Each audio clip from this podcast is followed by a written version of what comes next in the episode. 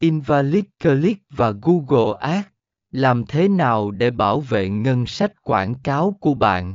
Phần 10C Tại sao Invalid Click là mối đe dọa? Invalid Click không chỉ gây lãng phí ngân sách, mà còn đe dọa sự công bằng và minh bạch trong môi trường quảng cáo trực tuyến. Nếu không kiểm soát, chúng có thể tạo ra sự méo mó của dữ liệu và dẫn đến các thống kê và đánh giá không chính xác về hiệu suất chiến dịch. Điều này làm mất niềm tin của người quảng cáo vào nền tảng quảng cáo trực tuyến, ảnh hưởng đến khả năng họ đầu tư tiền vào quảng cáo trực tuyến một cách bền vững.